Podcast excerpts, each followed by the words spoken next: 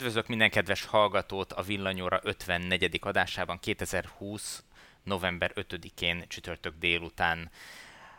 Ez a Villanyautósok heti podcast műsora, amiben ezúttal is Bíró Balázs és Szűcs Gábor Szöcske a vendégem beszélgető társam. Sziasztok! Sziasztok! Sziasztok! A villanyórát ezúttal a Mobility támogatja, amely immár nem csak a fél ezer töltőből álló hazai hálózatán kínál villanyautó töltés szolgáltatást, hanem Csillétől Maláziáig közel 90 ezer töltési ponton is. A külföldi utak során így már nem kell a helyi szolgáltatók regisztrációjával bajlódni, a töltések a Mobility megújult applikációjával vagy a Mobility RFID tokennel is elindíthatók. A fizetés a rendszerben már regisztrált kártyával történik, és a számla is forintban a megszokott módon érkezik bővebb információ a szolgáltatásokról elérhető a www.mobility.hu weboldalon. És múltkor már megpróbálkoztunk azzal, hogy előre eláruljuk, hogy mikről beszélgetünk, de hát nem igazán jött össze, mert a, nagyjából a lista felénél belevágtunk és elkezdtük megbeszélni az adott témát, annélkül, hogy végig tudtam volna sorolni. Nyilván én szúrtam el, mert, mert én bontam többet az egyes témákról, mint kellett volna, de hogy azért nagyjából látható legyen, vagy hallható legyen, hogy, hogy mik, miket írtunk már össze, megpróbálkozom újra. Beszélni szeretnénk a BMW elektromos platformjáról, az ingyenes parkolásról, a Tesla csődjéről, a Tesla Model X-ről, ami egy használt példányként volt nálunk néhány napig, a villanyautótüzekről, és a jövő heti villanyóráról, amit hogyha minden összejön, akkor élőben, vagyis live fogunk közvetíteni. Na, akkor kezdjük a, a BMW elektronos platformjáról. Ez volt talán a héten az egyik legizgalmasabb hír, hogy uh, óriási párfordulás történt a BMW-nél, és uh, annak ellenére, hogy eddig azt mondták, hogy a, a villanyautót a hagyományos autókkal egy gyártósoron célszerű gyártani, mert akkor rugalmasan alakítható a, a mennyiség, meg egyáltalán a, a, a maga a termék. Most mégis úgy tűnik, hogy, hogy átállnak olyan platformra, olyan technológiára, amin, amit kizárólag kifejezetten az elektromos autók számára fejlesztenek. Mit szóltok hozzá? Látják a vevői visszacsatolásokat, hogy már mindenki elektromost akar venni. Én be picit szkeptikusabb vagyok, én úgy érzem, hogy valahol olvastam olyan véleményt, hogy ez a cikk, amire szerintem mi is hivatkoztunk, gondolom ugyanaz a forrás, picit túlértékelte ezt a változást most. Talán a korábbi tájékozottlanságok miatt, de hogy, hogy én nem hiszem, hogy a BMW azt csinálta, hogy mostantól megszűnt ez a Power of Choice stratégia, és egyáltalán nem lesznek olyan platformok, ahol lesz több fajta hajtáslánc, csak valószínűleg több lavat próbálnak megülni, vagy biztonság kedvéért csinálnak, hogy hát ez eddig sem volt titok, pedig sem hogy lesz egy külön elektromos platform, tehát azt szerintem én legalábbis nem, nem tudom, eddig az volt a terv, akkor javítsatok, hogy tévedek, hogy, a, hogy az i4-ben lesz majd hibrid, meg benzines verzió is. Szerintem nem, az mindig elektromos akart lenni, nem? Hát igen, mindig elektromos akart lenni. A kérdés, hogy az egy meglévő, nem tudom én, hármas BMW platformra épülne-e, vagy egy teljesen újra, ami ehhez készül? Hát én gondolnám, tehát amikor azt szoktuk mondani, hogy platform, ugye ezt tisztázzuk, általában arra gondolunk, még régi kifejezésekkel, hogy ugye padlólemez, ami nekem mindig olyan viccesnek tűnt így, amikor korábban hallgattam, hogy ez ekkora dolog ez a padlólemez, hogy, hogy ezen áll vagy bukik, hogy ezt közöset kell csinálni, és valószínűleg tényleg ennyire nem vagyunk benne szerintem egyikünk sem az autógyártásban, hogy fillére tudjuk ezeket a költségeket, de hogy, hogy olyanok azt szoktak beszélgetni, hogy hú, az mekkora truváj, hogy most már nem csak nem tudom én valamelyik a Ford mondjuk megállapodik a volkswagen hogy közös padlólemezt használnak majd elektromosra. Tehát ez ilyen szinten fontos, mert valóban nagyon sok költséget befolyásol. De hogy, de hogy valószínűleg azért arról van szó, hogy a BMW-nél azért elfér az így a kínálatban, meg a költségben, hogy lesz egy ilyen platform, és lesz egy hagyományos, ami, ami a hagyományos már vegyes üzemű lesz, mert nyilván egy olyan autó is lesz, amiből egyáltalán nem lesz akkumulátoros. Ugye itt, itt szerintem a, a, a nagy újdonság ebben az, hogy, hogy egy olyan modellre készülnek, amit egy olyan gyártósoron akarnak gyártani, ráadásul a hírek szerint pont Magyarországon dobnák ezt be az új Debrecen mellett épülő gyárban. Tehát, hogy egy olyan gyártósoron készítenék ezeket az autókat, ahol más nem készül, tehát más típus nem készül. Tehát nincs az, hogy most két benzines, egy elektromos arányba, vagy akár, hogy vegyítik ezeket a típusokat, hanem ez ezen a gyártósoron erre a platformon csak és kizárólag elektromos autók fognak épülni. Úgyhogy ez, ez itt az újdonság, mert eddig nem úgy tűnik, hogy nem hittek abban, hogy lesz akkor a kereset az elektromos autókra, hogy arra egy dedikált gyártósort megérne indítani, illetve hogy egy, egy olyan olyan Lego szettet, én most az egyszerűség kedvéért így, így hívom, ami, tehát építő elem szettet, ami, amiből elektromos autókat lehet építeni, megérni kifejleszteni. És most ez tűnik. Pedig nagyon úgy néz ki, hogy ez működik, mert ha megnézitek a PSE autókat, ők is egy egész jó platformot megcsináltak, és azóta ontják a modelleket sorba fél évente, vagy nem is tudom, néhány havonta jelenik meg egy-egy újabb.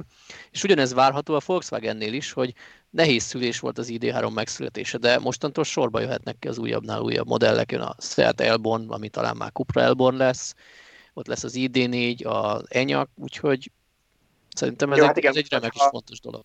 Ha a Volkswagen csoport valamiben jó, és valamit tökére fejlesztett, az a klónozás szerintem. Tehát azért ezt nem, nem, nem tegnap kezdték, hogy egy autót három-négy logóval eladunk picit más dizájnelemekkel, vagy néha még arra se veszik a fáradtságot, hanem igazából a, be, be, beültetnének csukott szemmel az autóba, és leragasztanák a kormány közepét, akkor hát nem mondanád meg ugye elsőre, hogy milyen autóban ülsz.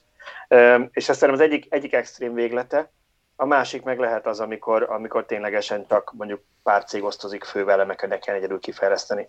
Szóval visszatérve a BMW-re, szerintem ez mindenképpen egy jó irány, és az is tök jó, hogy ez Magyarországon lesz, főleg azért, mert ez a magyar gyár, ne felejtsük, hogy sok, ide, sok ideig még kérdéses volt, hogy lesz egyáltalán, vagy, vagy elvetik, vagy jegelik a tervet esetleg. És ott nem csak, hogy lesz, hanem most már ez nem az első olyan magyarországi autógyártó sor lesz ezek szerint, vagy, vagy gyáregység, ami, ami a jövő technológiájára készül fel, és azt képviseli.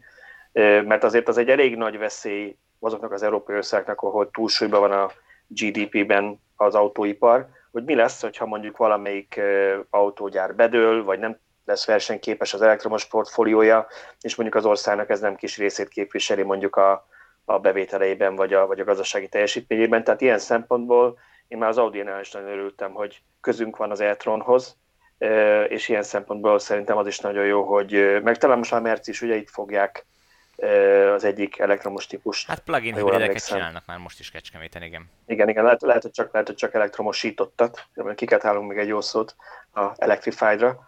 De igen, szóval, hogy azokat, és hogy ilyen szempontból tök, hogy a BMW is ide épít egy ilyen gyárat. Hát igen, hogyha azt nézzük, hogy a, a, az iX3 az Kínából érkezik majd, tehát hogy azt, azt a modellt, azt Kínából vagy azzal a modellel Kínából próbálja kiszolgálni az egész világot, ahhoz képest ez egy óriási lépés, hogy, hogy itt nálunk lesz majd a gyár a következő generációs autóknak. Úgyhogy ez tényleg, tényleg egy fontos dolog. És hát jó mutatja, hogy, hogy megtörtént a fejekben, a, a vezetőségben az a változás a BMW-nél is, amire, amire vártunk, hogy kezdjék komolyabban venni a, egy kicsit az elektromos autókat, és ne az legyen, hogy hát jó csinálunk, mert hát annak a néhány hippinek meg a, a, az EU-s szabályozásnak kell, hanem hogy, hogy tényleg ez erre portfóliót lehet építeni.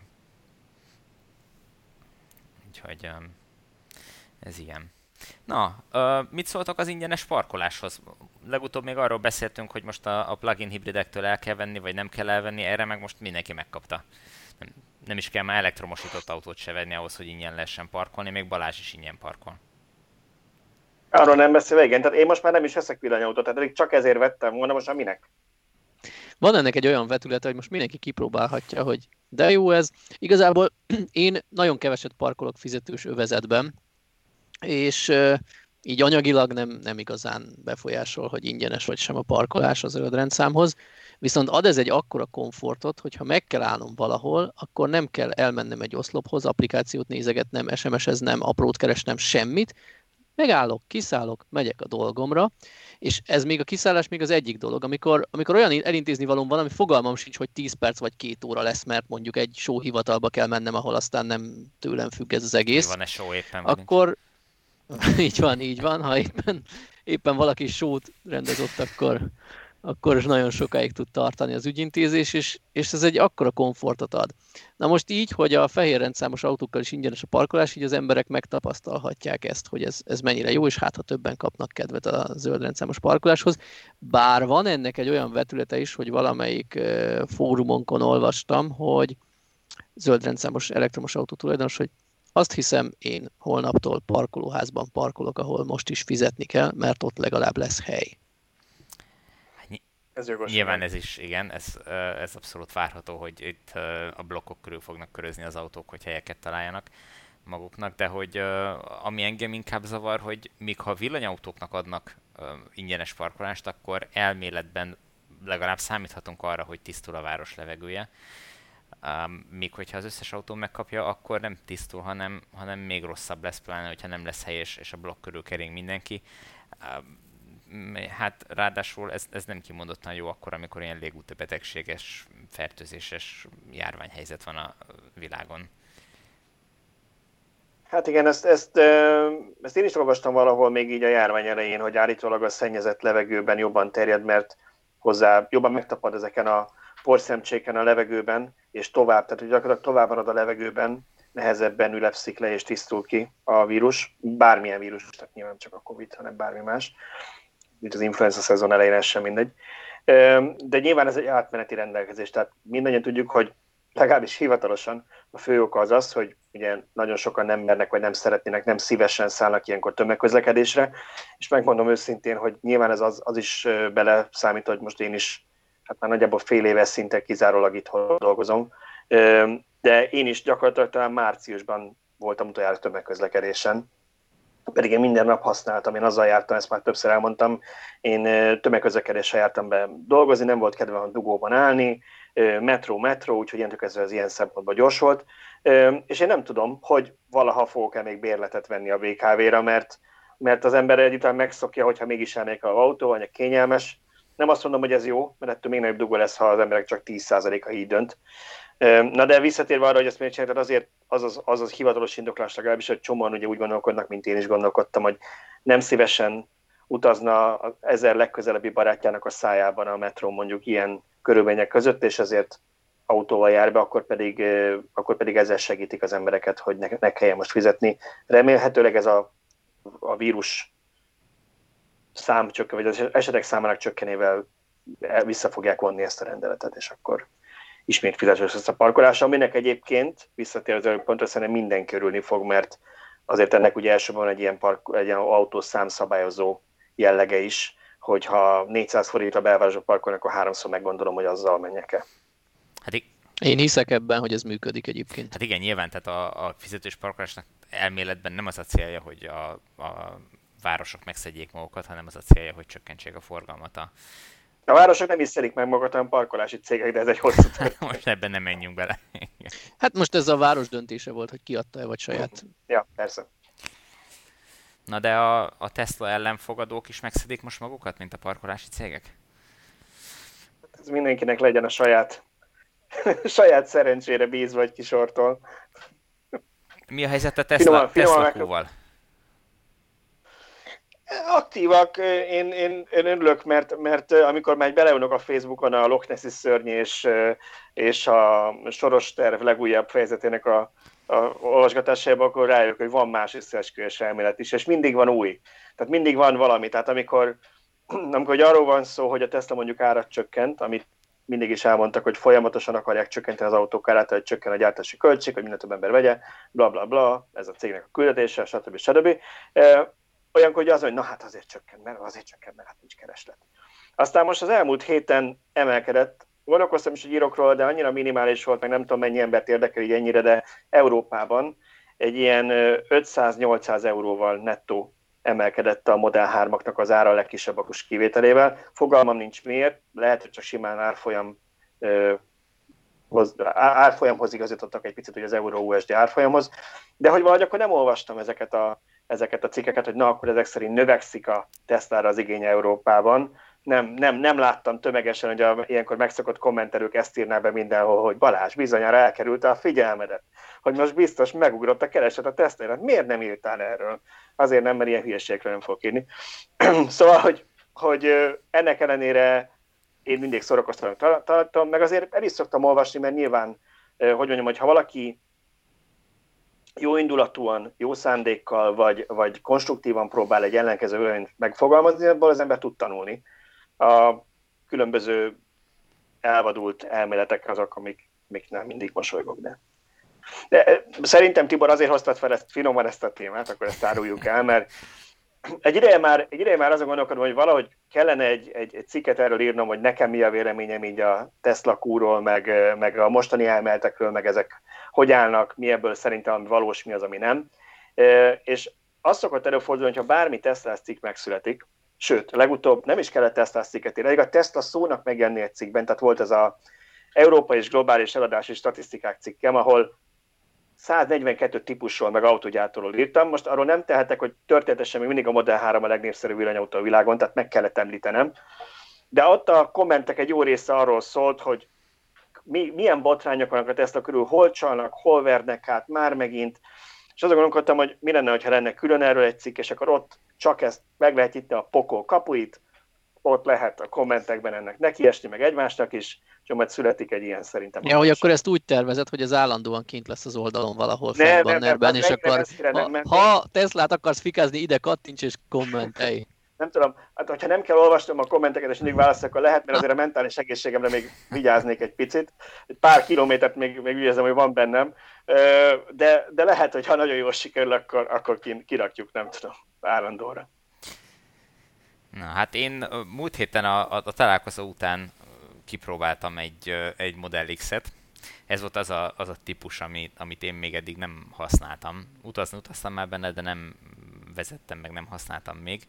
És most a, az egyik, a közösség egyik tagja kölcsön adta néhány napra a Model X-ét, P100D, tehát a Ludicrous Plus móddal, ilyen fejletépős gyorsulás, meg amit akartok és hát nagyon-nagyon vegyesek a, a, az érzéseim az autóval kapcsolatban, tehát az, az tök szuper, amikor az ember pizzával a kezébe megy az autóhoz, és, és kinyílik az, az ajtó előtte, és beül, és be, rálép a fékre, és becsukódik az ajtó, és akkor nem kell azzal tököljek, hogy most kinyitom, becsukom, mit csinálok, melyik kezemmel uh, nyomogatom a gombokat. Uh, Várjál, Tibor, csak hogy nem tudom, azért segítenék, hogyha ki akarod vágni azt a részt, ahol az ismerősöd megtudja, hogy a 30 milliós autójában ettél, akkor könnyebb legyen megtalálni ezt, jó, hogy hol, mit, hol kell sípolni. Ugorjunk tovább szerintem ezen, hogy miért szálltál be tele kézzel és szájjal az autóba, igen. Szóval a, a másik oldalon viszont ott van ugye, hogy én a, a, a tesztekben nagyon sokszor dicsértem azokat az autókat, amiből most már azért szerencsére egyre több van, ami elindul, hogyha automatikusan, hogyha beülsz. És ledöbbentem, hogy ha hidegindítás van, akkor a Tesla az eltart vagy két percig, mire elindul. És csak ott ültem a, az autóba, hogy most mi van, tök sötét képernyő, várok, várok, várok, várok, várok, és akkor két perc után tehetem ülükfelszbe a kocsit, hogy, hogy uh, elinduljak. És uh, ez számomra óriási csalódás volt, és amit nem igazán tudok uh, megérteni, hogy, hogy miért, mert uh, korábban Model S-t, meg Model 3-at már használtam, és egyiknél se tapasztaltam ilyen jellegű lassulást. Én erről, megmondom, erről nem hallottam, meg nem olvastam. Az nem, azt tudom, hogy ha újraindítod valamiatt a komputert... Az egy más, igen. Az eltart egy igen, pár percig. Igen. Na azt is kellett csinálni. Ez se volt, ez se volt a, a, a többi Tesla-nál, amit használtam eddig, ez se volt jellemző, hogy sőt, egyszer se kellett újraindítani. Ezt, ezt most próbáltam ki először, hogy a kormányon lévő két gombot, ha megnyom egyszerre 10 másodpercig, akkor újraindul a, a központi kijelző. Um, itt, itt ennél kétszer is meg kellett ezt játszani, ez alatt a négy nap, öt nap alatt, négy nap alatt, még nálam volt, uh, bő négy nap. Uh, a, a, a többinél ez nem, nem volt. Lehet, hogy ez az autóval más gondok is voltak, nem? Tehát lehet itt valami, nem tudom. van valami kis számítógépes fukamok, hogyha itt ilyeneket tapasztal. Nem tudom, ez, ez, ez, mindegy, ez én nagyon nem, furcsa volt. Nem, én, én csak áll, álló helyzetben ültem még Model megmondom őszintén, úgyhogy én csak nem is ültem utasként se úgy benne, hogy de egyébként amit, amit produkál, a, a gyorsulás az, az, az félelmetes tényleg, tehát hogy ezt, hogy mondjam, ö, azt nem akarom mondani, hogy ezt nem szabad kiengedni az utcára, mert, mert felelőtlenségre biztatja az embereket, de azért tényleg nagyon ijesztő tud lenni, amikor, amikor rálépsz a gázra, és három másodperc van már százzal megy. Tehát, ö, tehát lehet, hogy kellene egy ilyen B1 jogosítvány, ami csak X lóerőig érvényes hát, nem a tudom, nem tudom, de szóval ez, ez tényleg, tényleg észveszejtő. Uh... Na de hogy autóval, nem tudom, bejöttél-e a városba, hogy lehet, hogy ekkor autóval úgy közlekedni olyan helyen, amit nem egy kockás papíron vonalzóval terveztek meg, mint az amerikai utcák. Nagyon egyszerű, De nagyon egyszerű a közlekedés hogy... fele, mert hogyha te ezzel bárhol megjelensz, akkor a körülötted lévő forgalom megáll, és előzékenyen beengednek.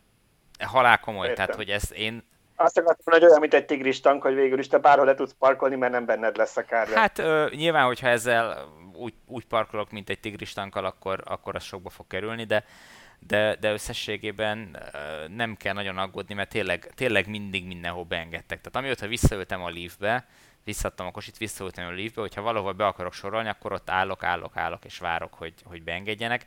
A Tesla-val gyakorlatilag lassítanom se kellett. Ott már rögtön megállt mindenki, és, és intettek meg, villogtak, hogy, hogy mehetek. Tehát, hogy uh, félelmetes, hogy, hogy hogy kezelik azt az autót. Um, ami, ami még így visszatérve, hogy, hogy mi az, ami kicsit így, így furcsa meg veszélyes, hogy ugye van benne ez az autopilotnak nevezett vezetéstámogató rendszer, ami hát részben önvezet, és azt el kell mondjam, hogy a, az általam eddig kipróbált, és azért elég sokat próbáltam már az utóbbi egy-két évben, az általam eddig kipróbált rendszerek közül messze-messze ez a legjobb. Akárki akármit mond, ami utcai autóban ma elérhető, az, az messze a tesla a legjobb annyira magabiztosan tud követni sávokat, és olyan helyzeteket old meg, amiknél az összes többi rendszer fölteszi a kezét, és azt mondja, hogy ezt old meg, csinálj vele valamit, amit akarsz. Ettől függetlenül nem tökéletes, ez abszolút ö, vezetői felügyeletet igényel, és, ö, és nagyon sok helyen hibázik, tehát bele kell nyúlni, de de nagyon látszik az, hogy fejlődik. Tehát amiket én korábban próbáltam, korábban ez is egy egyszerű sávkövetés volt. Ma már, ma már végig lehet úgy autópályán menni, egyik autópályára a másikra áthajtással, hogy maximum az indexet kell billegtetni, hogyha ha, ha, ha előzni kell, vagy sávot kell váltani.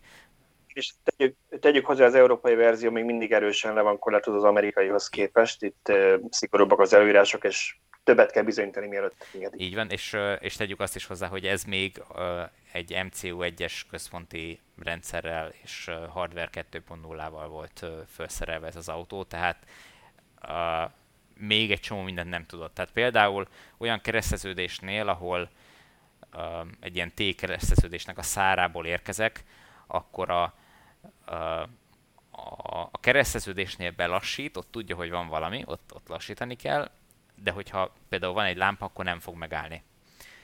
Uh, viszont, hogyha... Azt nem is tudom, igen, azt nem, nem is tudom, hogy ezen Európában már engedélyezve van-e a, a lámpánál való meg, mert az amerikai, tehát akkor ezt is tegyük egy picit rendbe, csak mert szerintem nagyon sok embernek így kavarog a fejében. Ugye van egyszer az autopilot, ami igazából ez a sávtartó vezetés támogató rendszer, és külön opció, külön megvehető a Tesla-nál az FSD, azaz Full Self Driving, ami ugye jelen esetben még a hivatalos utcai mindenki számára elérhető verzióban egy-két olyan dolgot tud, mint az automata parkolás, meg nem is tudom, van egy-két ilyen funkció, a ami sáv, kontinens... sávváltásokat, a, a autópályáról kisorolást tudja, meg ilyesmit, igen.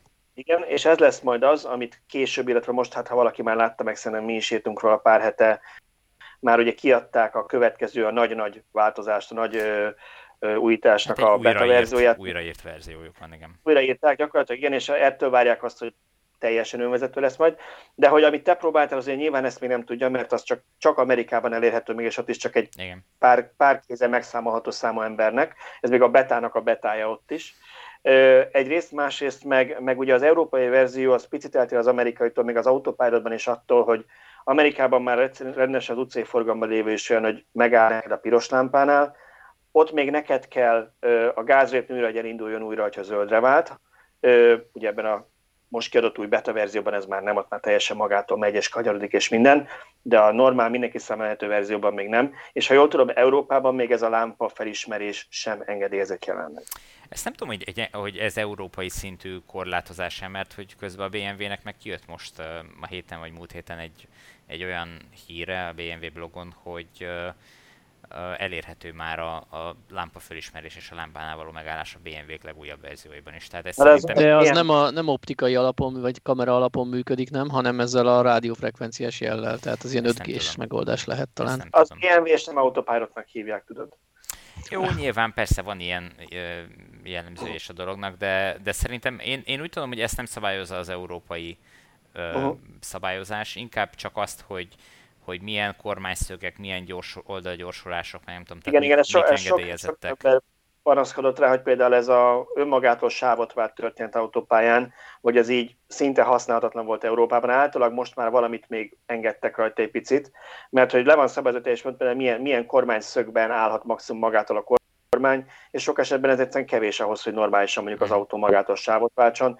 Tehát e, e, egyszerűen kis a vége, az európai autopilot még azért le van az amerikaihoz képest, pontos listám nincs, hogy milyen funkciókban, mert ennyire nem ástam bele magam. Egyébként piszok ügyes, tehát, hogy ez a sávváltás is zseniás. Hogyha az ember megtanulja használni a rendszert, és megtanul bízni benne, akkor, akkor piszok jó. Tehát nagyon jól csinálja. Um, azért a kormánymozdulatoknál van, van néha, amikor sokkal hevesebben kormányoz, mint ahogy én kormányoznék. Tehát a sávváltásnál, és ő elindul sávot váltani, és akkor, akkor átránt rajta, hogy csak nézek, meg meg hogyha például úgy indítod el a, a, az autopilotot, ugye a, a kis karnak a magad felé húzásával, hogy uh, nem pont a sáv közepén állsz, akkor ő csinál egy hirtelen korrekciót, amivel berakja a kocsit a sáv közepére, az úgy, hát azt kell mondjam, hogyha csúszik az út, akkor én lehet, hogy megijednék, hogy, hogy az. Tehát egyszerűen nem értem, hogy mi szükség van rá. Tehát a, a, a Leafnél, hogy ugyanilyen szituációban szépen lassan kúszik vissza az autó a sáv közepére, nem, nem egy ilyen hirtelen mozdulat. Tehát ilyen szempontból sokkal jobb a, a, a, a Leaf, de, de, és egy dologra figyeltem most, hogy visszajöttem a, a Leafbe, ami, ami még így a, a, a saját autómban jobban tetszik, hogy ha valami miatt a Leaf elveszti a, a sávot, a, a vonalakat, akkor bimbamol, hogy most már én kell kormányozzak, de hogyha újra látja néhány másodperc múlva, akkor ő automatikusan visszakapcsol. Na a Teslát azt én kell visszakapcsoljam. Tehát ő nem fog, nem fog automatikusan visszalépni. Akar, akartam, akartam erre picit reflektálni, mert ha már olyan legyen itt egy kis extra content hogy a, ebben, ebben a videóban, meg a, meg a podcastban. Ugye pár hete, csak egyszer nem volt rá időm, azért nem, azért nem írtam róla, de volt egymás után két olyan összehasonlított teszt is, vagy rangsor, vagy minősítés, ahol a, az autopilot is szerepelt. Az egyiket az Euro NCAP csinálta, az a rendes az nagy európai szervezet, amelyik elveg egy ilyen független szervezet, amit mégis a kormányok finanszíroznak, de egyébként egy ilyen független szervezet, amelyik hogy az autók törés tesztjér fel Európában. A másik pedig az amerikai Consumer Reports magazin volt, amelyik megint az vezető autókat, attól teljesen függetlenül, hogy melyik autógyár hány oldalnyi reklámot vesz meg a magazinban. És az volt, az volt, a, az, volt az érdekes mind a kettőben, hogy a tudásában az autopilot mind a kettőben első helyre került. Viszont összességében az autopilot egyik, egyiknél sem végzett, talán a Consumer Reportsnál talán második lett, ha jól emlékszem, az Euro NCAP-ben pedig a középmezőnybe végzett. És akkor kicsit belástam magam mégis, mi, mi, miért, mi, mi lehetett benne. És a, leg, a legviccesebb az európai volt, ezt már többen, még a, még a német fórumokon is, vagy német ilyen, ilyen újságcikkekben is megemlítették, hogy azért ez elég furcsa, hogy felálltottak két nagy kritériumrendszert. Az egyik magánosítménye, hogy mint, ön, mint vezetés támogató, hogy működik. A másik meg egy ilyen tök szubjektív katyvasz, hogy, hogy nekik mi a véleményük arról, ilyenek vannak benne, hogy hogy kell elnevezni egy ilyen rendszert. Most halál komolyan. Uh-huh. És az, nekik nem tetszik azt, hogy az autopilotnak hívják, mert az emberek azt gondolhatják, hogy akkor ehhez nem kell vezető. Zárójelben ugye megint el kell mondani, hogy az autopilot nevét a repülőgépiparból vették át, ami 50 éve van autopilot. Én szerintem nincs olyan ember ma Magyarországon, meg a nagymamám se, aki azt gondolná, hogy a repülőkben nincsen pilóta. Mindegy valami miatt meg a ProPilotnál már senki nem azt gondolja, hogy Mihály Schumacher vezet helyettünk, és nem kell semmit sem, de az autopilot az megzavarja az embert, a ProPilot nem zavarja meg az embert, de szerintem egy tök szubjektív dolog, tehát hogy egy, egy ilyen minőségi tesztben, vagy egy ilyen biztonsági tesztben azzal kezdenek, hogy elmondják, hogy szerintük hogy kell elnevezni egy ilyen rendszert, az nekem teljesen abszurd. Oké. Okay. Következő az olyan volt, hogy, hogy mennyire kooperatív és a kooperatív az pont ez volt, amit te mondasz, ez már talán mondjam, véleményesebb, bár ez sem a rendszer teljesítményéről szól, hogy például, hogyha visszaadja neked az irányítást, utána magától visszaveszi-e, avagy akkor már nálad hagyja, amíg te vissza nem adod. Na most ez egy kényelmi szempontból teljesen értékelhető dolog, de ha azt a kérdést tenném fel neked, hogy olyan rendszerbe akarsz tenni, mondjuk tíz esetből ötször belefut az előtted lévő autóba, de autopilotnak, vagy de, de mondjuk ProPilotnak hívják, vagy nem tudom, valamilyen pilotnak hívják, csak nem autopilotnak hívják, megmondjuk visszaveszi magát újra az irányítás, hogy olyan beszélni, hogy 10-ből 9 esetben nem szólad bele, de neked kell mondani, hogy vissza akarod venni, melyiket választanád. Tehát, hogy ha már arról beszélünk, hogy biztonsági tesztekkel foglalkozó szervezet valamit összehasonlít, akkor nem már amiatt pontozzanak le valamit, hogy egy kényelmi funkció nem úgy működik, ahogy ők azt szeretnék. Az a helyzet, hogy iszonyú... Hát vagy megfelelően kéne ezt súlyozni, hogy... Vagy.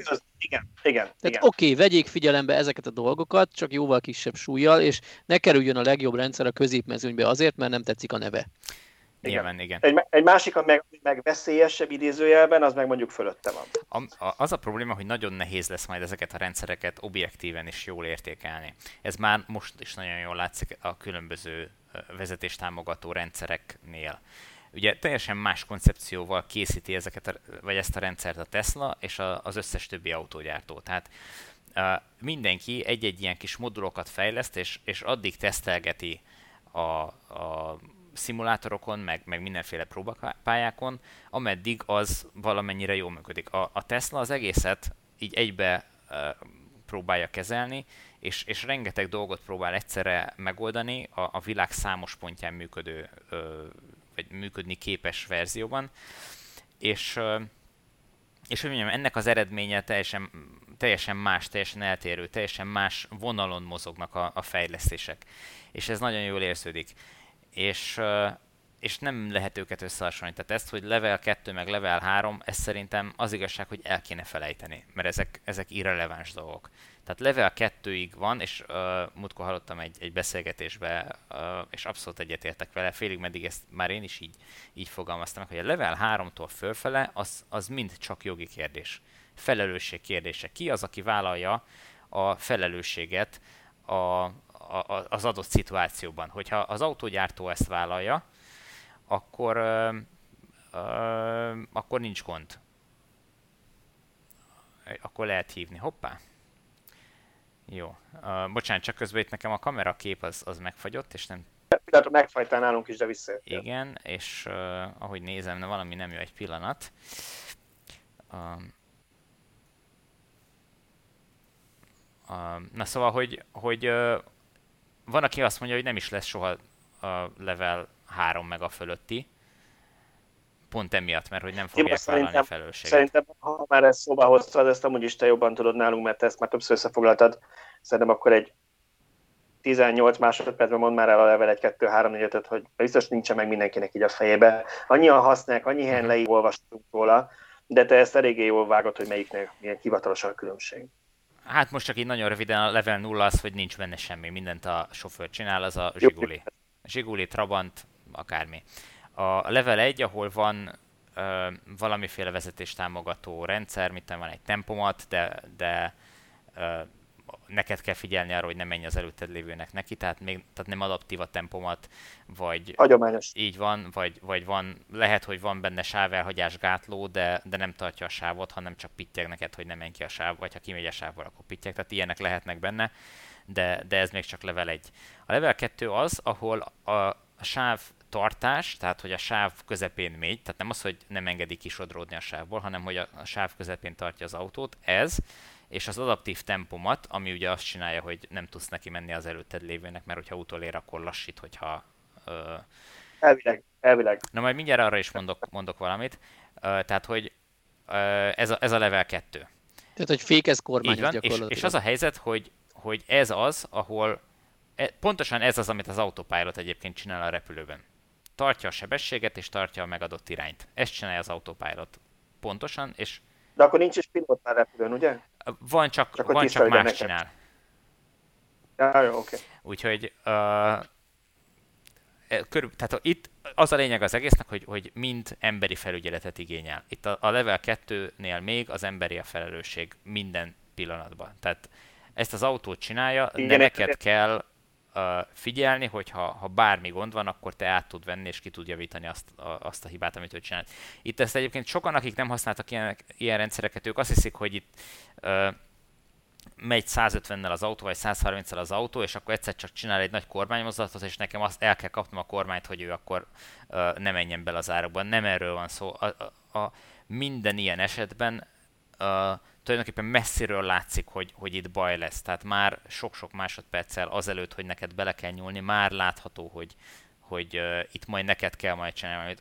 Van, amikor azt tapasztalatból tudod, hogy hogy az ilyen kanyarokat nem szokta bevenni, vagy hogyha ilyen burkolati felfestés van, akkor, akkor nem fogja tudni tartani a sávot, vagy már látod előre, hogy elkezd sodródni mondjuk kifele a sáv széle felé. Most nem az van, hogy hirtelen csinál egy kormánymozdulatot, ez az összes rendszer bele van tiltva, tehát ez mind úgy van leprogramozva, hogyha ha az jön ki a matematikai képletből, hogy, hogy kéne csinálni egy, egy nem tudom, egy 180 fokos kormánymozdulatot, akkor nem fogja engedély, engedélyezni. A, egyszerűen a hardware-ben van egy olyan szint, valószínűleg, ahol, ahol ezeket lenullázza az, az ilyen, ilyen kiugró balesetveszélyes szituációkat. Tehát, hogy, hogy ez, e, ilyen, ilyenek nincsenek. Tehát nincs az, hogy most nekem az utolsó pillanatban kell Schumacherként visszavennem a, és, és megakadályozni, hogy karabolozzak. Azért azt mondjuk el, azt mondjuk el, és ugye te ezt már mondtad az előbb is, hogy elég sok ilyen autót, meg különböző rendszereket próbáltál már, hogy azért abban, és ha már a biztonságról, meg ennek a tesztelésről volt szó, hogy összehasonlításáról,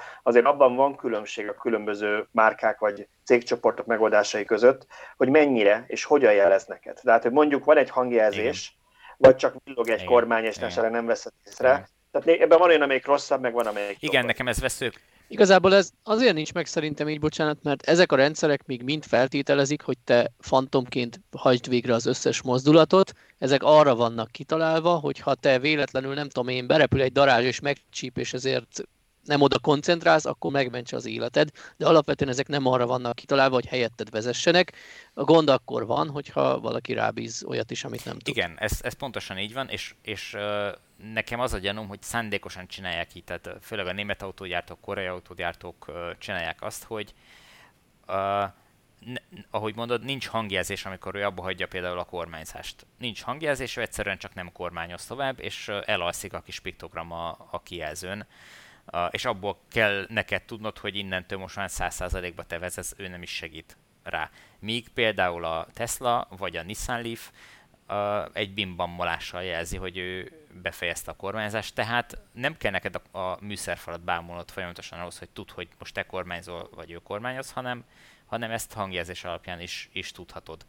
És ugye a, a, az a gyár, autógyártó, amelyik uh, nem jelez, így hangjelzéssel, ő azt akarja benned erősíteni, hogy neked mindig 100% vagy 110%-osan figyelned kell. Uh, és nyilván ugyanezt megteszed a Tesla-nál is, mert egyébként a Tesla-nál uh, hiába hosszabb az az idő, ameddig ő nem nyaggat, hogy te fog meg a kormányt, mint mondjuk más autóknál. Általában ez ilyen 10-15 másodperc után már mindegyik pittyek, hogy fog meg a kormányt. Ami azt jelenti, nem azt jelenti, hogy hozzá kell érni, tehát ez nem egy, nem egy érintés érzékeny felület, hanem, hanem egy ellenállást kell egy picit a kormányon kifejteni, tehát forgatónyomatékot kell, amit ő, az ő szenzorai érzékelnek. Tehát ezt, ezt kell kifejteni a kormány, és akkor érzi, hogy te ott ülsz uh, a, és, és figyelsz. A Tesla-nál hosszabb ez az idő, ameddig ő nem szól, viszont nagyon súnyi. Tehát én többször jártam úgy, hogy hiába fogtam a kormányt, és én kormányoztam, és, és és figyeltem ezerrel, abszolút eszembe se volt, hogy én most ne figyeljek oda, de mivel annyira egybeesett a, az én kormányzásom az ő kormányzásával, hogy ő nem érezte a forgató nyomatékot, én meg nem figyeltem folyamatosan a műszerfalat, hogy ő most itt villogtatja azt a kis feliratot, hogy, hogy fogjam a kormányt, hogy uh, egyszerűen csak letiltotta az autópályáratot. Tehát hogy ahhoz, hogy tovább tudjam használni, akkor ki kellett menjek a következő uh, pihenőnél, megállni, tehát parkálásba rakni és újrainteni, és akkor tudtam újra használni a rendszert. Tehát, hogy, hogy igenis, annak ellenére, hogy, hogy látszólag magára lehet hagyni a rendszert, nem. A Tesla nagyon megbüntet, hogyha nem, hogy mondjam, nem, nem felügyeled a, az autopilotnak a működését. Eljutottuk a 18 másodperc helyett egy 18 perc alatt a kettes szintig. Igen, igen.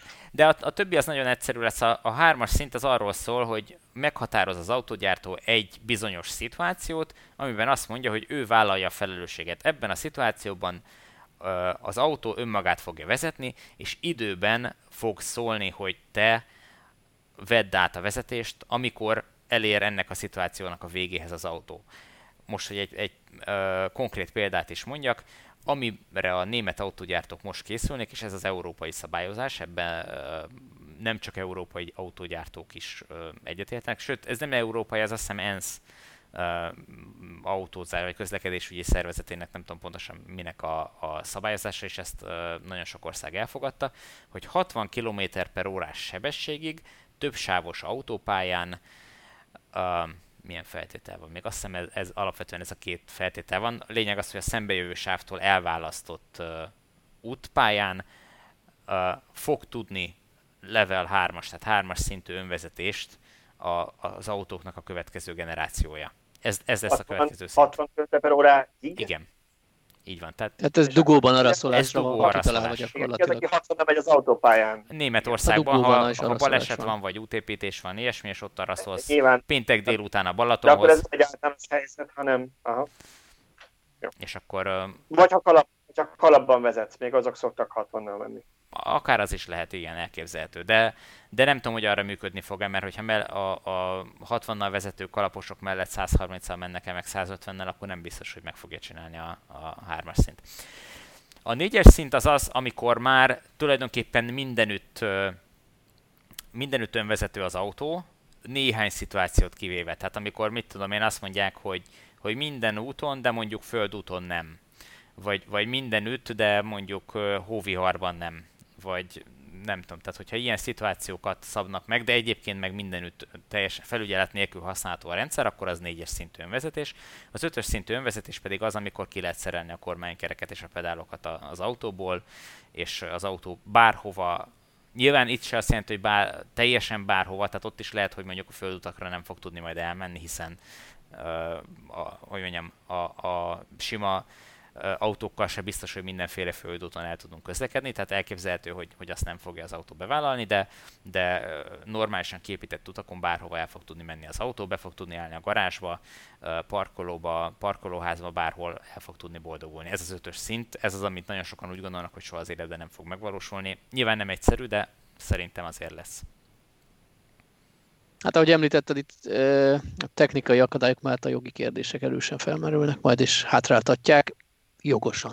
Érdekes ilyen szempontból egyébként, hogy a Tesla-nak van egy itt Európán elég kevéssé ismert szolgáltatása, ez a biztosítás, autóbiztosítás, amit ugye Amerikában vezettek, ott is még csak pár államban működik, mindig ígérjük, hogy majd bővítik, de azért ez egy nem egy egyszerű dolog, mert ott is azt mondják, hogy a biztosítás egy nagyon erősen szabályzott iparág, és, és nem úgy van, hogy szépen nyitsz egy biztosítót, hanem a csomó meg kell felelni.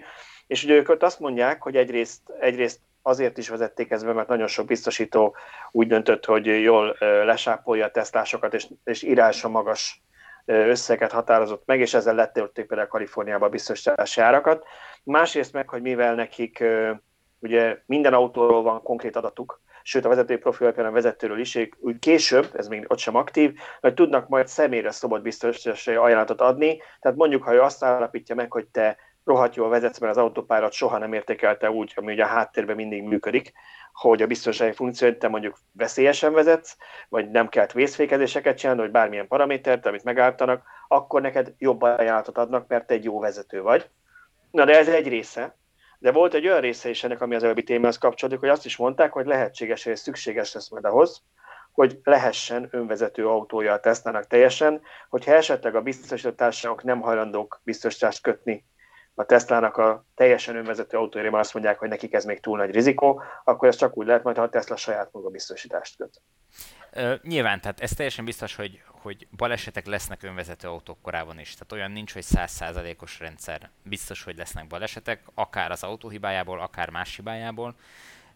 És nyilván ezekre a, egyrészt a biztosítóknak föl kell készülnie, és nyilván az autógyártónak szerintem saját magának is kell majd biztosítást kötnie arra, hogy az ő rendszere, hogyha valamilyen szinten hibás, akkor nyilván a biztosító helyt kell álljon. Tehát ott, ott a, tehát lesznek olyan szituációk, amikor a bíróság ki fogja mondani, hogy itt a, az autógyártó nem készült föl kellő gondossággal, az elvárható gondossággal a forgalmi szituációk megoldására biztos vagyok benne, hogy a, a, az elején, sőt még 10-20-30 év múlva is lesznek ilyen, uh, ilyen ítéletek, és, és ezekre föl kell készülni, kell egy olyan biztosítást kötnie, ami, ami ezt fedezi.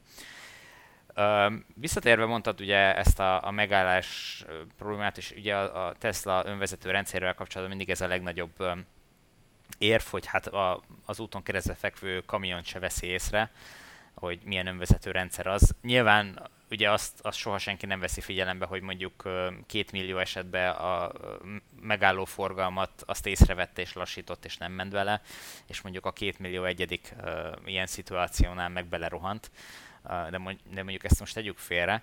Viszont ami érdekes funkciója van, meg működés ennek a, ennek a rendszernek, hogy ha, ja igen, egy, egy, egy lépéssel menjünk vissza, a sebességet az ilyen autopilotnál a rendszer nem a kamera képe alapján, nem a, a kitett táblák alapján szabályozza, hanem a, a térképhez rendelt sebességhatárok alapján.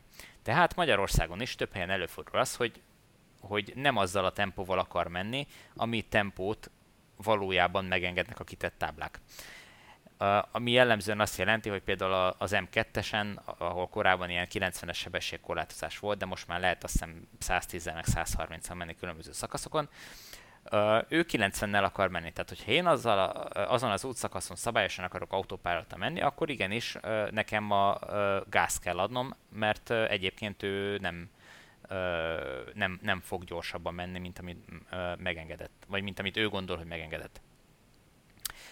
Igen ám, de hogyha én nyomom a gázt, miközben ő vezet, akkor a, a minek hívják ezt a, ez a ráfutás gátló, mi ennek a neve? Mindegy, szóval, hogy, hogy, hogy, hogy, neki menj, hogy nehogy neki menj valaminek, ami ezt a, ezt a, ezeket a baleseteket meg, megakadályozza, ez a rendszer inaktív, és ezt ő ki is írja a kijelzőre.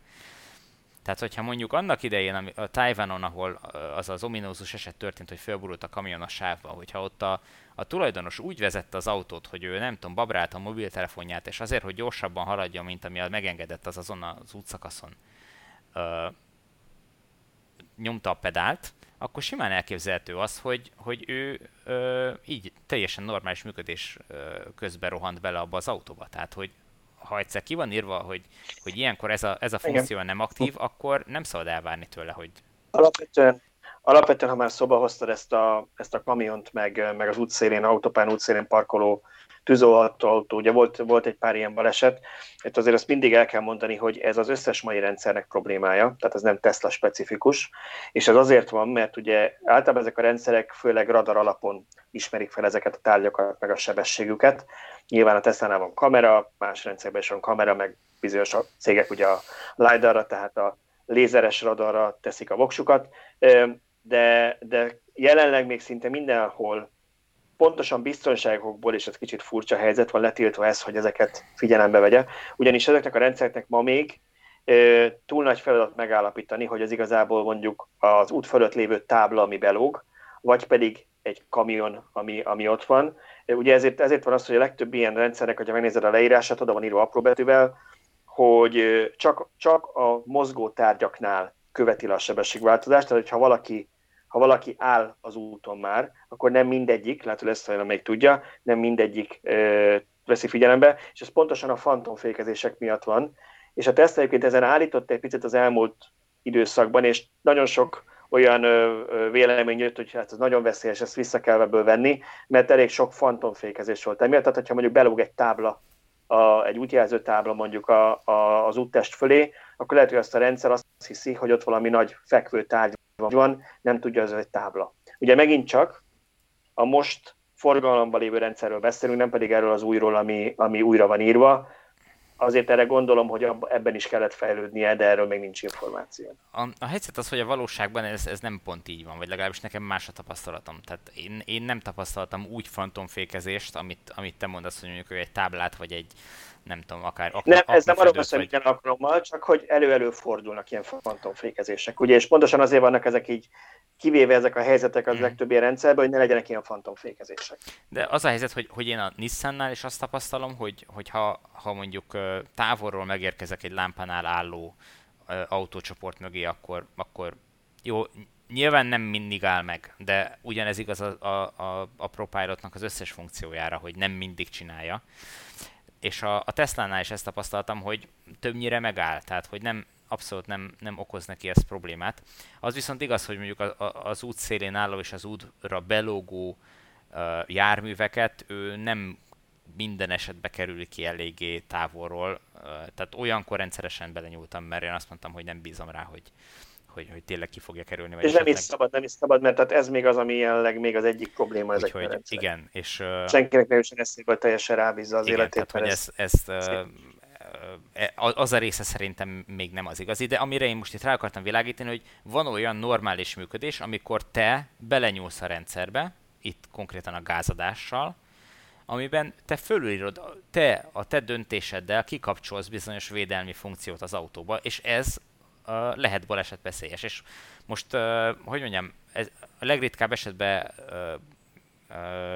derül ki, mit tudom én, fél évvel a baleset után, miután bejárt az internetet a, a videó, hogy, hogy milyen állásban is volt az a gázpedál, amikor a baleset történt, de én könnyen el tudom azt képzelni, hogy, hogy ilyen szituáció adódott, hiszen ez egy teljesen reális és létező dolog, hogy ha te gyorsabban akarsz menni, akkor rá fogsz lépni a gázra. Úgyhogy ha nem veszed figyelembe, hogy ilyenkor ez extra figyelmet igényel, akkor könnyen balesetveszélyes lehet. Ebben lehet egy olyan kockázat is, hogy időnként halljuk, hogy úgy történt a baleset, hogy a fék helyett a gázra lépett, és akkor kacagunk, hogy hogy keveri valaki össze a két pedált. Hát nyilván, hogyha én állok a gázon, mert én adom a gázt, és fékeznem kell, akkor átúrok. De tegyük fel, hogy már hosszú negyed órák vagy órák óta a padlón lévő mindkét lábbal autózok, mert helyett vettem az autó szabályozza akár egy sima tempomat a sebességet, és észlelek egy veszélyhelyzetet, amikor gyorsan rá kell ugrani. Na most pánik helyzetben ki hogy reagál, simán elképzelhető, hogy az ember egy hajszállal az automatika előtt ráugrott a gázra, mielőtt az fékezett volna, és innentől ezt a rendszer egy felülbírálásnak Abszolút. vette, amit mindenképp engedélyeznie kell, mert ő maga még egy háttérrendszer, el kell fogadnia, hogyha az a, a járművezető másképp dönt. Igen. De azt is tegyük hozzá, hogy ezek a tipikusan ezek a balesetek, amiket mond, az biztos minden körülmények között van, de a legtöbb, amiről olvastam, én, azok tipikusan parkolókban voltak. Tehát nem ez a, ez a vezetett helyettem a tempomat volt a gyakori, hanem az, hogy egy parkolóban, amikor valaki tolatott, vagy nem arra koncentrált, akkor rossz pedálra lépett, és utána az autót hibáztatta, hogy rossz a pedál. Szóval szerintem elég sokat beszéltünk így a vezetésről. Nekem egy nagyon rövid pici, ha már ilyen ma, az arról szól, hogy ilyen nagyon rövid híreket, amiket nem írtunk meg, mellé teszünk, legalábbis nem láttam, hogy nálunk valaki megírta volna. De még annyi van, hogy Elon Musk Twitteren megosztotta egy kérdésre az elmúlt pár napban, hogy ugye most jelenleg ez a beta verziója a full self-drivingnek, hogy Amerikában elérhető csak ezeken a tesztvezetőkön. Ha kijön ebből a beta-betából, akkor a következő ország Kanada és Norvégia lesz.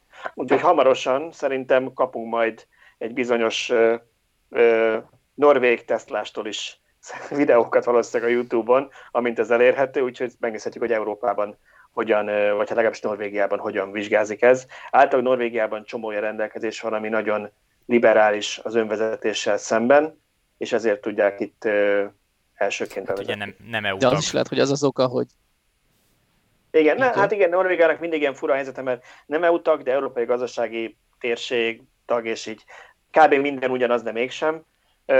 De pont ebben viszont eltérnek a szabályozások. Állítólag nem olvastam a Nor- megkopott kicsit a norvég tudásom, úgyhogy nem olvastam el a jogszabályokat ebben a tekintetben. Elképzelhető, hogy ez az, az ennek az oka, hogy Musk sokkot kapott a ID3 eladásoktól, hogy két hónap alatt az egyéves Tesla eladásokat felülbírált, és valami cukorkát kell dobni a norvég Tesla vevőknek, hogy újra vegyenek Teslát. Igen, biztos, hogy.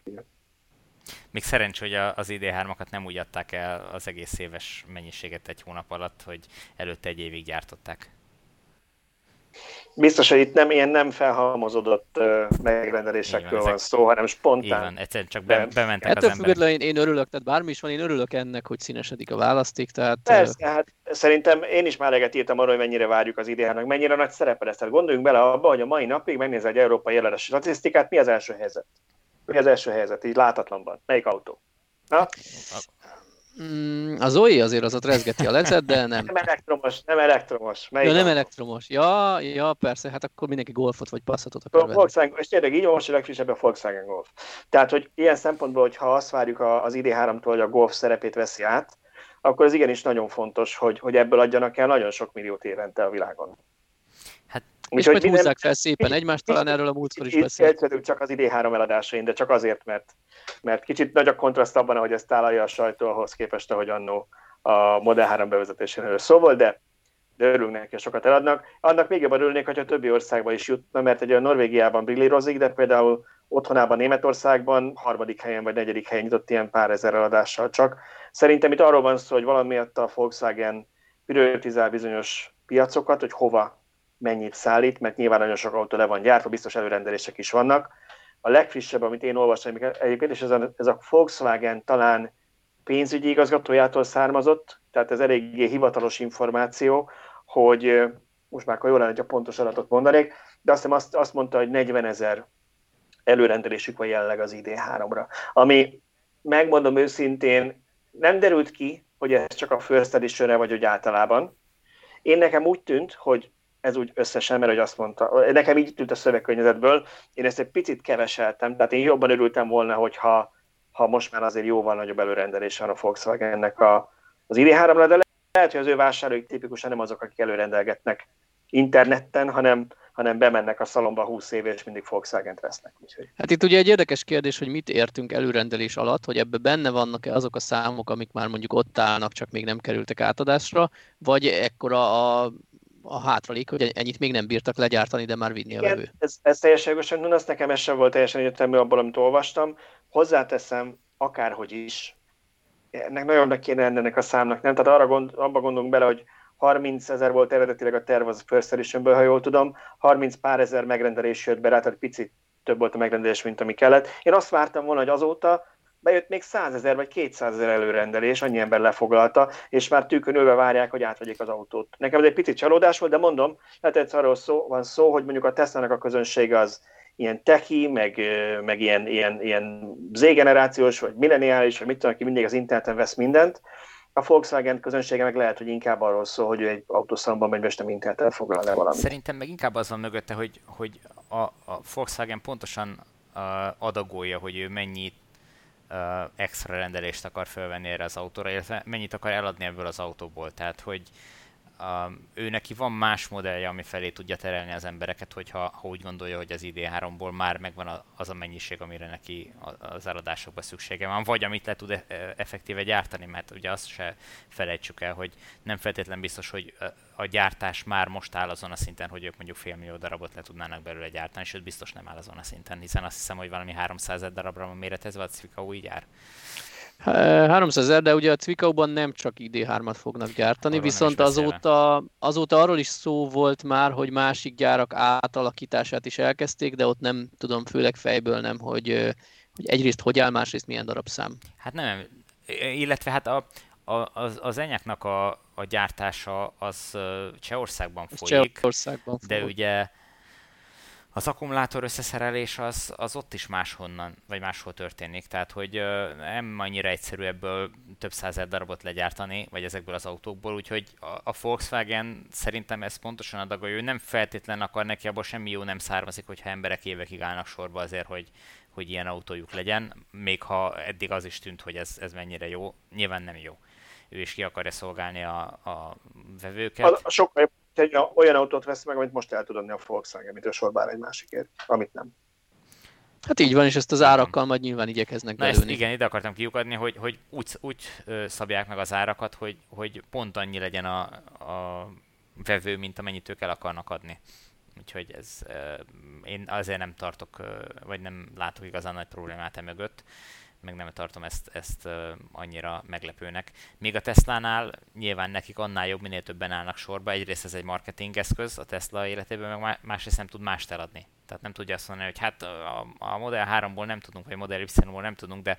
Ez, ez, majdnem, ez majdnem igaz, de azért ha megfigyelitek, szerintem egyáltalán nem volt véletlen, hogy a Model Y-nál sosem hozták nyilvánosságra, nem, nem kérkedtek vele, mennyi előrendelésük van. Az is lehet, hogy nem volt annyi, mint Model 3 Ugye ne felejtsük, hogy a Model 3 ugye az iszonyat nagy hype előzte meg, Model Y-ból lehetséges, hogy kisebb szám, lehet, hogy csak tudom én 100 volt, és az rosszul, nem hangzik Jó, annyira jól. De te is, tud, de te is tudod, hogy, de te is tudod, hogy a Model Y a Model 3-nak az eladásait kannibalizálja. Tehát azért nem hozták nyilvánosságra, mert nem akarták azt, hogy az látszon, hogy hát a Model 3-at már senki nem akarja megvenni, nekik még az, abban, azon a gyártósoron, ami a Model 3-at rakta össze, azokat kellett eladni. Tehát, hogy ez ugyanabban a szituációban kezdenek lenni, mint a Volkswagen. Picit, igen, picit árnyalnám csak azért, mert hogy minek utána a világ legnagyobb példányszám előtt elektromos autója idén is. Ez a senki nem akarja megvenni, ez egy írói munkásságod részének veszem, de, de, nem, de valóban... Azt, tehát azt mondtam, az, az hogyha biztos, csak nem figyeltél, mert a, a, a bele, belekötni akarsz csak, de hogy azt a látszatot kell tenni nem akarta a Igen, Tesla. Hogy... tehát szerintem az nekik se jó, hogyha mondjuk, főleg mondjuk, és ez most Európában egy valós gond lesz szerintem, hogyha mindenki tűkönőve nézi a berlini videókat hetente a Youtube-on, hogy hogy áll a gyár, és számolgatja, hogy akkor én márciusban vagy júniusban vagy augusztusban kapok-e már a Model Y-t, és nem rendel mondjuk Model 3-at, mert az Y-ra vár. Tehát biztos vagyok benne, hogy, hogy ezt el akarják kerülni valamennyire. Na, viszont ezt zárjuk le ezt a témát, mert egy, elértük az egy órát, és van még két témánk, amiről akartunk beszélni. Ez egyik a villanyautó tüzek, amik most nagyon megsokasodtak az utóbbi időben. A, és még van, lesz egy témánk a, a lezárásként. Össze tudjuk ezt foglalni, Szöcske? Mennyire vagy te ebbe képbe most, hogy, hogy, hogy milyen autókat érint ez a... Hát én több, több, több cikket írtam ebben a témában, úgyhogy megpróbálom összefoglalni. A, egy gyártó van, akinek rengeteg modelljét érinti, gyakorlatilag a BMW-nek az összes plug-in hibridje bizonyos évjárat, tehát azt most helyből meg nem fogom mondani, hogy melyik hónapokat érinti, de, de elég nagy, nagy számban érint BMW-ket.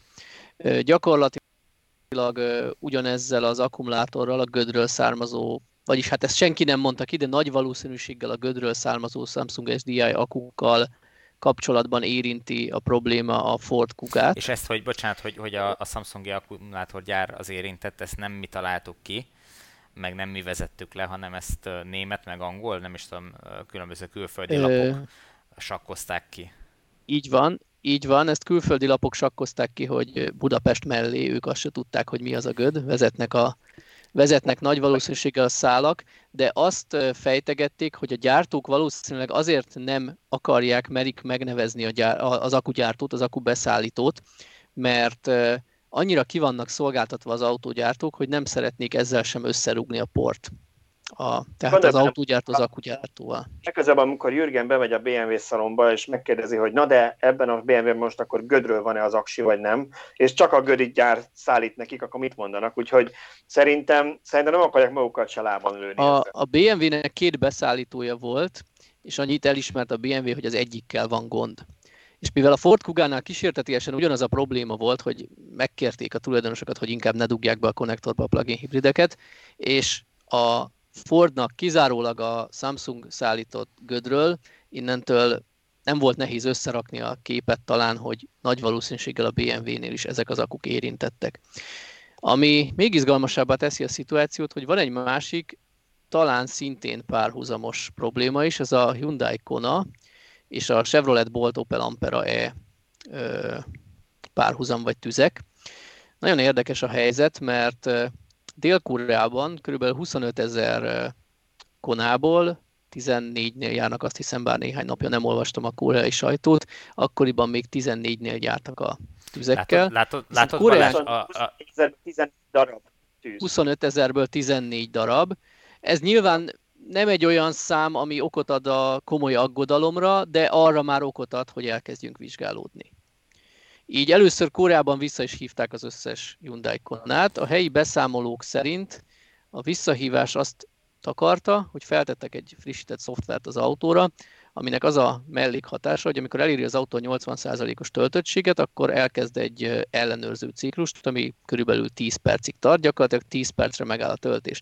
Nyilván otthon a garázsban AC töltőn ezt észre se veszi az ember, de hogyha sietne valahová és DC töltőn is megállott 10 percre matek hozni az autó, az kicsit kellemetlen, de mondjuk erre meg az a megfejtés, hogy hát indulj tovább 80%-nál, úgyis addig tölt gyorsan az autó, és majd a következő helyszínen ismét tölt 80%-ot. Tehát én azért nem érzem ezt akkor a problémának, mint amire felfújták.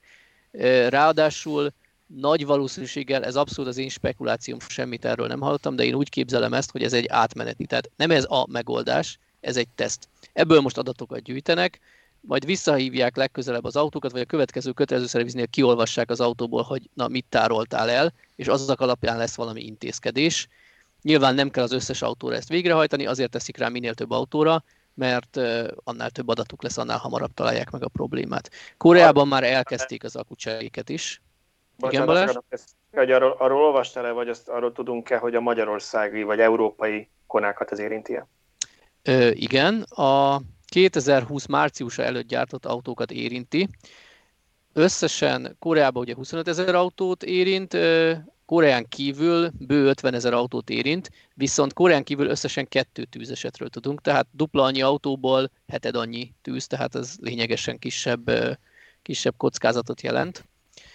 Ami itt ilyen meg nem erősített, de beleképzelhető dolog, hogy kétféle akkuval gyártják a konákat, Samsung és, illetve bocsánat, SK Innovation és LG Chem akkuval, és Koreán belül az SKI akukból nulla darab tűzeset történt, viszont jóval kevesebb, 1-2 ezer darab van a 25 ezerből SKI akúval szerelve. Az mind a 14 tűzeset a 22-3 ezer LG akúval kapcsolatos. Elképzelhető, hogy Koreán kívülre valamilyen logisztikai okból jóval kevesebb LG akúval került autó, és ez van a háttérben.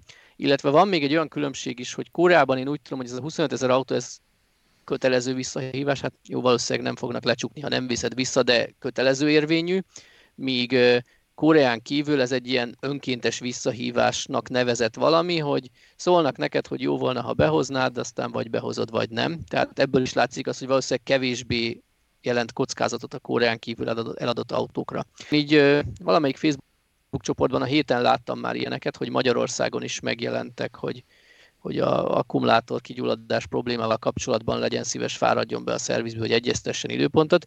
Eredményt még nem láttam, tehát még eddig nem láttam, hogy bárki beírta volna, hogy igen, nekem is lelát 10 percre a töltésem. Ezúton is kérjük az olvasókat, vagy hallgatókat, hogyha ha valaki már túl van a frissítésen, akkor hozzászólásban ossza meg velünk, hogy mit tapasztalt. Itt térnék át a szintén LG Chem akuval szerelt Opel Ampera és Chevrolet Bolt ügyekre. Most november 1-én történt egy, egy nagyon jól dokumentált eset. Én még nem láttam ilyen szintű videót erről, mert ahonnan készültek is videók, vagy már későn érkeztek ki, és lángolt a félgarázs, amikor a tűzoltóság vagy a helyi sajtó elkezdett videózni, vagy egy ilyen, nem tudom, biztonsági kamera rossz minőségű felvétel készített az esetről videót. Itt viszont az történt, hogy nagyon korán kiértek a tűzoltók, és még csak füstgomolygott az autó alól, de olyan, olyan nem, nem túlságosan durva. Nyilván látszott, hogy ott baj van, de, de az nem látszott, hogy, hogy katasztrófa helyzet van, és akkor a tűzoltók szépen oda mentek, kinyitották a motorháztetőt, elkezdték áramtalanítani az autót, stb. Én néztem is, hogy hű, de bátrak, jó, mondjuk én már ugye a cikk olvasásából tudtam, hogy itt egy komolyabb balhé lesz, de olyan, olyan nyugodtan, megfontoltan tevékenykedtek az autó mellett, mikor, csak, mikor ott a hátsó kerék magasságába elkezdtek kicsapni a lángok, Innentől egy hosszas vízsugaras oltás következett, majd a szokásos módon egy nagyig a már eloltott autót, hogy nehogy újra gyulladjon az akku. Egy hasonló eset, illetve nem egy, hanem három hasonló eset előfordult már Amerikában, három különböző évjáratú bolttal, és ott már el is indult egy vizsgálat. Az USA-ban 77 ezer autó lehet érintett, vagy fogják megvizsgálni, ezt ugye nem tudom pontosan, mert ez ez talán nem a gyártó, hanem a közlekedési hatóság vizsgálata, hát nyilván a gyártóval együttműködve.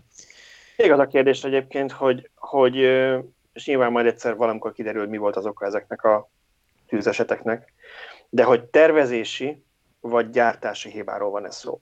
Ugye szerintem sokan emlékeznek még a Samsung Galaxy Note 7-esnek a balhéjára, ahol szintén a Samsung, ugye ez volt a csúcsmodelljük, és gyakorlatilag az összeset vissza kellett hívniuk.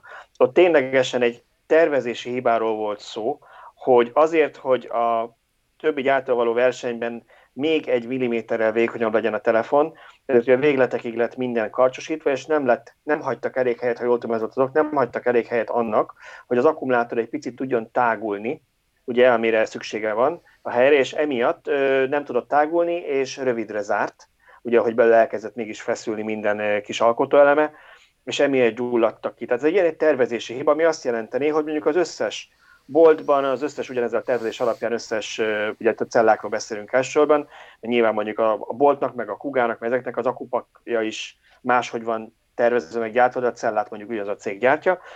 Tehát ez egy történet lenne, ez a, ez a költségesebb, és ez a nagyobb probléma, mert az azt jelenteni, hogy mindenki, aki ilyen autóban ül, az valamilyen szinten veszélynek van kitéve.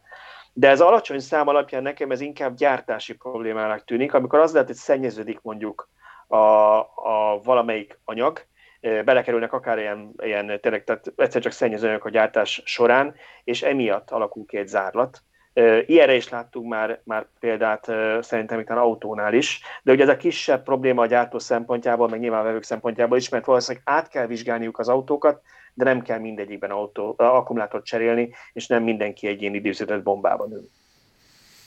Így van a Samsungi történetnél, ott, ott ilyen hírek jelentek meg a sajtóban, hogy most ezt ki, talán a BMW sajtónyilatkozatában szerepelt ez, anélkül, hogy megneveznék a gyártót, hogy az akkumulátor gyártás folyamatában szennyeződés kerülhetett bizonyos, hát most itt az nem derült ki, hogy az akucsomagba, hogy nem tudom, Rozika véletlenül egy csavaranyát beejtett a két cella közé, hogy ilyen jellegű, vagy, vagy magába alába, tehát hogy ott egy... Én egyszer, én egyszer erről olvastam meg, nem mondom melyik márkának a tűzesetei kapcsán volt, mert ezek néha vannak ilyenek, hogy ott az volt, hogy konkrét, lehet, hogy pont a Samsung úgy kapcsán, nem, nem a Samsung kapcsán, bocsánat, rendes, mert a szennyeződéses történet volt, hogy, hogy gyakorlatilag ugye maguk, maga az akkumulátorgyártás során a cellában kerülő porként fölvitt, vagy hát ugye ilyen trütyiként fölvitt ö, ö, vegyi anyagokba kerül szennyeződés ilyenkor.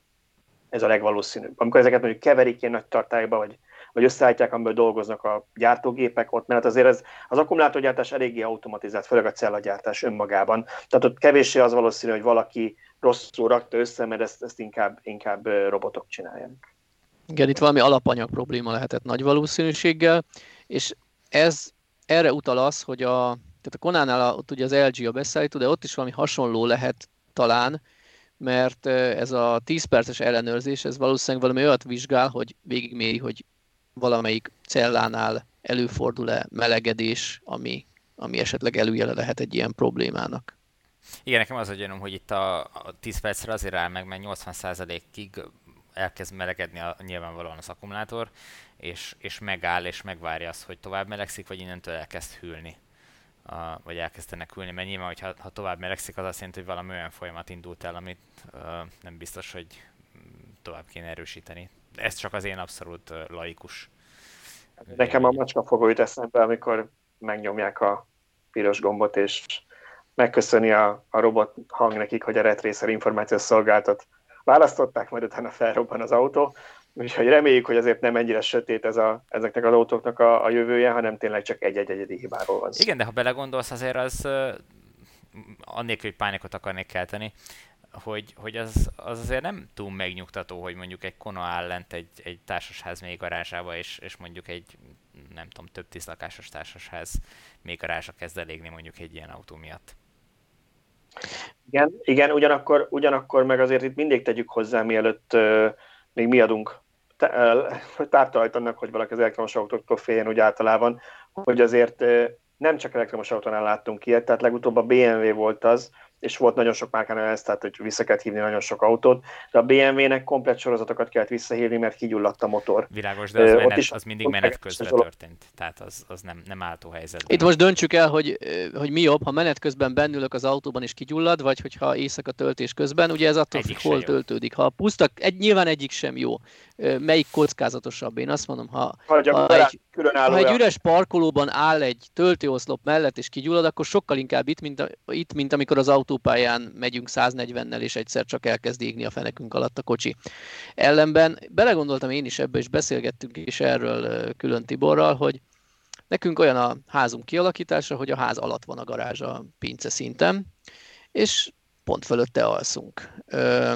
Na most, hát általában ott be töltődik az autóm, Nyilván most pont éppen Ioniconban is erről még sose hallottunk tűzesetet, de, de így elgondolkodik az ember, amikor ilyeneket hall, hogy most akkor, akkor mi legyen, akkor mostantól oldjam meg, és inkább kint a garázs előtt, mert ott is tudok parkolni, ott töltsem az autót, vagy, vagy építsek be egy tűzjelzőt, stb. Ami, igen, ami... igen, hogy legalább ébredjünk fel már az első füstre, és legyen időnk ki, kimenni a házból.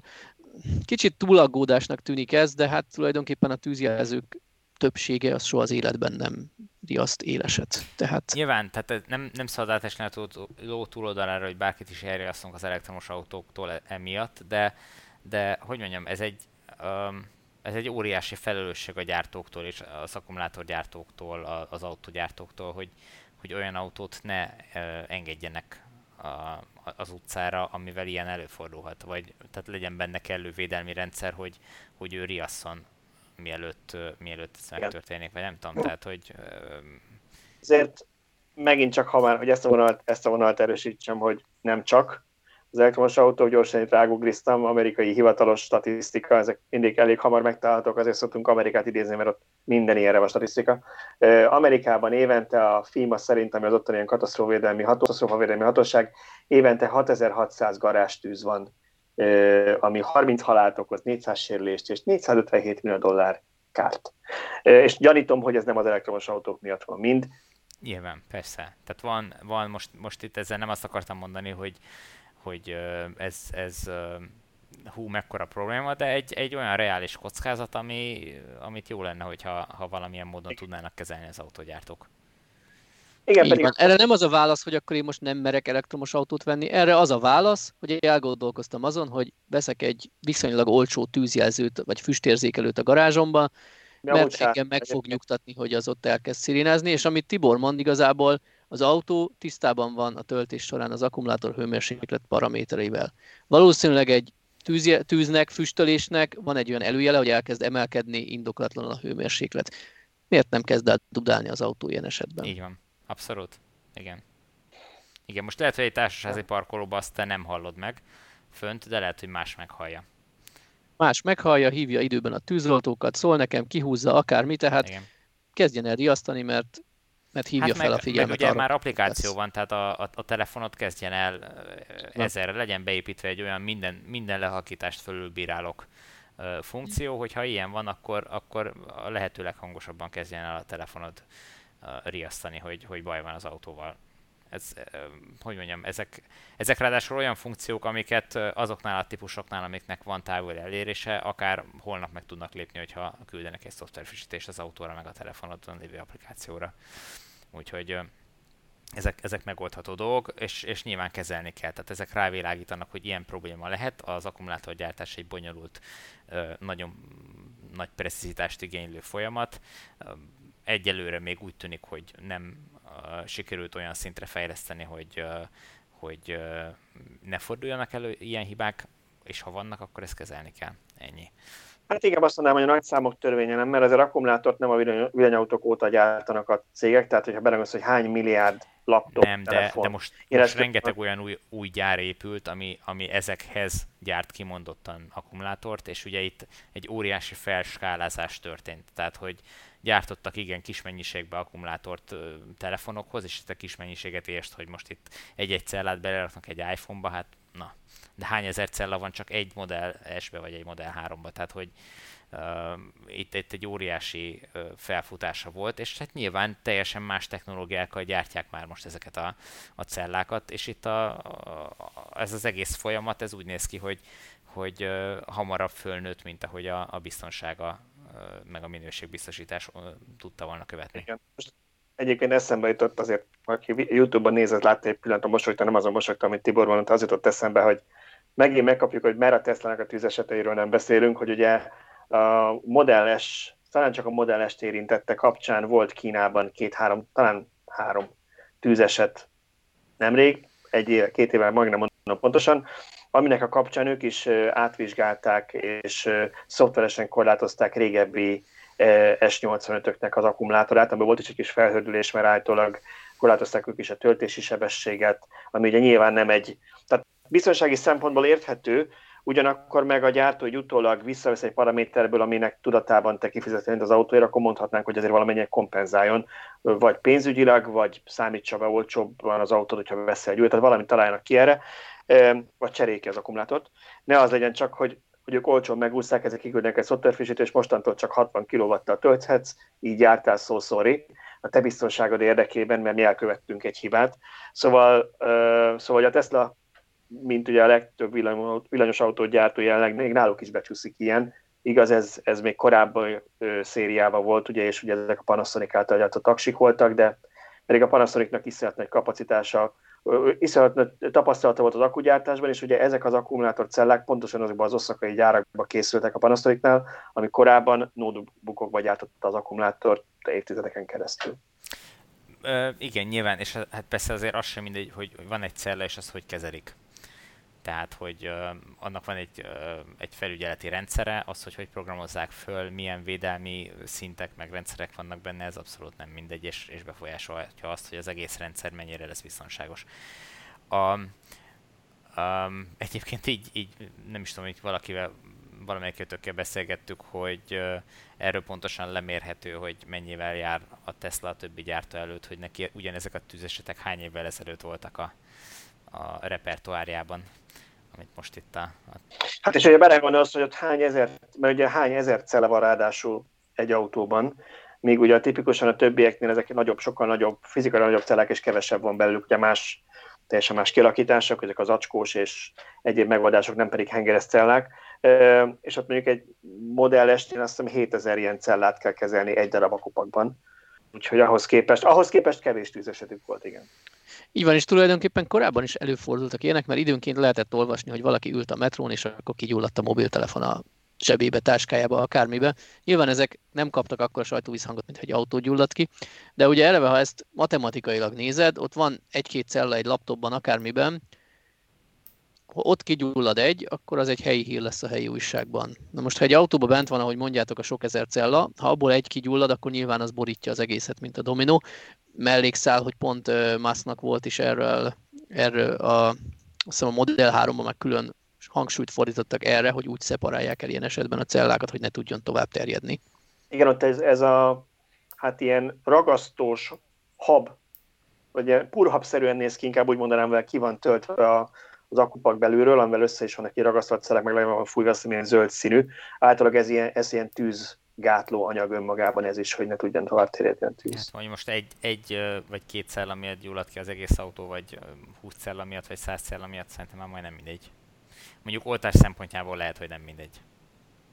Am, amiatt nem mindegy, hogy mekkora kárt okoz. Tehát nyilván az az autó ott már gazdasági totálkár, sőt fizikailag is, csak nem mindegy, hogy nem az egész parkolóház ég le miatta. Igen, igen. De azt hiszem a tűz után lassan evezzünk vidámabb témákra, és jelentsük be jövő heti terveinket, amit Igen. utána csak sikerül megvalósítani. Óriási tervekkel készülünk. Beavatod a hallgatókat, Szecske? Beavatom a hallgatókat, az merült fel bennünk, hogy ha már ennyire jól sikerül nekünk ez a felvétel, hogy az utóbbi időben alig kaptuk negatív kritikát szemben az első fél évvel, amikor minden podcast alatt ott volt, hogy rossz a hang, miért nincs rendes mikrofonotok, stb. Mostanában vagy elhallgattak, vagy megszokták, hogy mi ezt a minőséget tudjuk, vagy javult valamit a minőség. Ennek kapcsán eszünkbe jutott, hogy mi lenne, hogyha megkérnénk a hallgatókat, hogy segítsenek be az adás szerkesztésében. Ez úgy néz neki, hogy élőben tesszük ki a jövő héten, jövő csütörtökön este 6 órára tervezzük, Igen. jól mondom? Jövő csütörtökön este 6, órá, 6 órától a YouTube csatornánkon élőben nézhetitek a villanyórát, és igyekszünk majd a kommenteket folyamatosan követni és reagálni rá. Meglátjuk, hogy ebből mi sül ki. Lehet, hogy soha többet nem csinálunk ilyet, de az is lehet, hogy rendszeres lesz. És remélem, hogy nem lesz ennyi probléma a kamerával. Nem tudom, hogy egyára indítom újra az applikációt itt a, a számítógépemen, hogy ne vibráljon a, kamera képe, mert most nem is tudom, hogy a, a, az adásban most lehet, hogy teljesen meg is fagyott a kamera. Most nem, nem látjuk az arcodat, csak el tudjuk képzelni. Ennyi van. Na, most látunk újra. Igen. Nem, nem tudom, hogy, hogy... Akkor a jövő, jövő heti adásból az ilyeneket nem fogjuk tudni kivágni, tehát készüljetek fel, hogy a villanyórából 40 perc azzal fog elmenni, hogy most látunk, most nem. De reméljük, hogy nem. Igen, igen eddig, eddig lemaradnak mindig a, a hallgatóink meg a nézőink a prisóról, amikor azt mondjuk, hogy akkor találkozunk ekkor és akkor, és 40 percen keresztül próbáljuk a technikát működésre bírni, de reméljük, hogy most jobb Igen, úgy. Elárulhatjuk, hogy ötkor szoktuk kezdeni a felvételt, mi a jövő héten is ötkor kezdjük el a beállítgatást, de hatkor megyünk élőbe. Hatkor nyomjuk meg a stream gombot. Úgyhogy... Na jó van. Um, így, hogy most egy bő 20 perccel túlfutottunk a, az adáson. Példátlan. Úgyhogy köszönöm szépen, hogy rászántátok a ma estéteket is erre a beszélgetésre. Szerintem nagyon jó témák voltak, én örülök, hogy ezeket át tudtuk beszélgetni. A hallgatókat arra kérjük, hogy akkor készüljenek kérdésekkel, meg témákkal. Nyilván jövő héten is szerintem nagy részben azokról a dolgokról fogunk beszélni, ugye, amit az adott hét ad. Vagy hogyha nem, akkor, akkor lehet, hogy valahol meghirdetjük Facebookon hírbe akárhol, hogy, hogyha lesz valami külön témánk, hogyha adódik valami olyan, ami amit, amit mégis így előre kell venni, de alapvetően a, a heti hírekről fogunk beszélgetni. Készüljetek ti is kérdésekkel, ötletekkel, bármivel, és segítsetek a szerkesztésben. Addig pedig iratkozzatok fel a csatornára, hogy értesítést kapjatok az új videókról. A Model X-ről is készül egy videónk, illetve a, ki fog még menni, illetve lehet, hogy még a podcast előtt megjelenik a, a Vehicle to Grid rendszerről készült videónk, amit, amit itt Magyarországon forgattunk, mert ugye Fóton az elműnek van már egy tesztrendszere, ahol az autóból vissza lehet táplálni, és a hálózatba áramot, és ezt a, a Nissan leaf ki is próbáltam. Erről készült egy, egy kis videónk beszélgetéssel.